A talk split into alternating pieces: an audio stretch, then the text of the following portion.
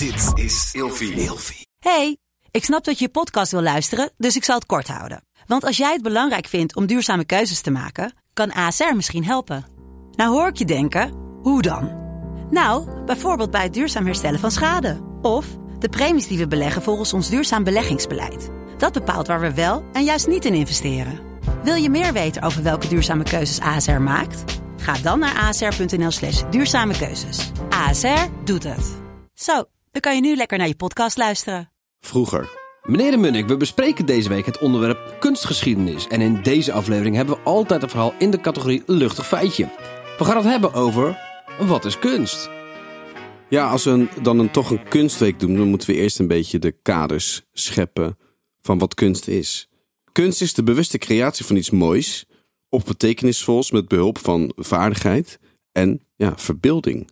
Het is eigenlijk een menselijke activiteit en het omvat onder andere schilderen, tekenen, grafiek, dus graveren, beeldhouwen, moderne mediakunst, theater, dans, muziek, zang, fotografie, film, architectuur, literatuur en poëzie. Oh, moderne mediakunst. We hebben het over vroeger. Ja, Die was het toen nog niet, toch? eh, nee, zeker niet. Maar ik vind dat moderne mediakunst wordt later wel geschiedenis. Hadden ze dat niet toen in die tijd al? Nee, zeker Had je geen vooruitstrevende technieken in die tijd? Dat iemand zei van nou, ik ben aan het schilderen en ik ga nu bijvoorbeeld kolen gebruiken bijvoorbeeld. Dus ik ga niet... Houtskool. Houtskool. Ja. Ik ga houtskool. Natuurlijk, dat joh. soort dingen. En hetzelfde is als met fotografie en film. Dat is allemaal uitgevonden. En dat was toen de tijd natuurlijk ook het moderne en het meest nieuwe van het nieuwe. Hm. Wanneer bepaal je nou wanneer iets kunst is? Nou, dat, dat is een hele moeilijke vraag. Kijk, kunst kan bekeken worden vanuit de maker of de waarnemer.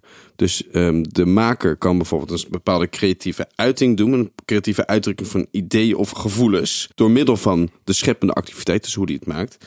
En de waarnemer kan een gevoel krijgen bij een bepaald object. Of ehm, een soort verbeelding oproepen. Oké, oké, oké. Laat ik het anders vragen.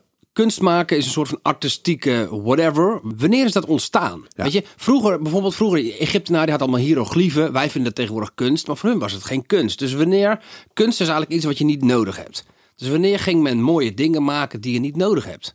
Nou, eigenlijk al zolang de mens bestaat, wordt er kunst gemaakt. Alleen had het dan een religieuze functie.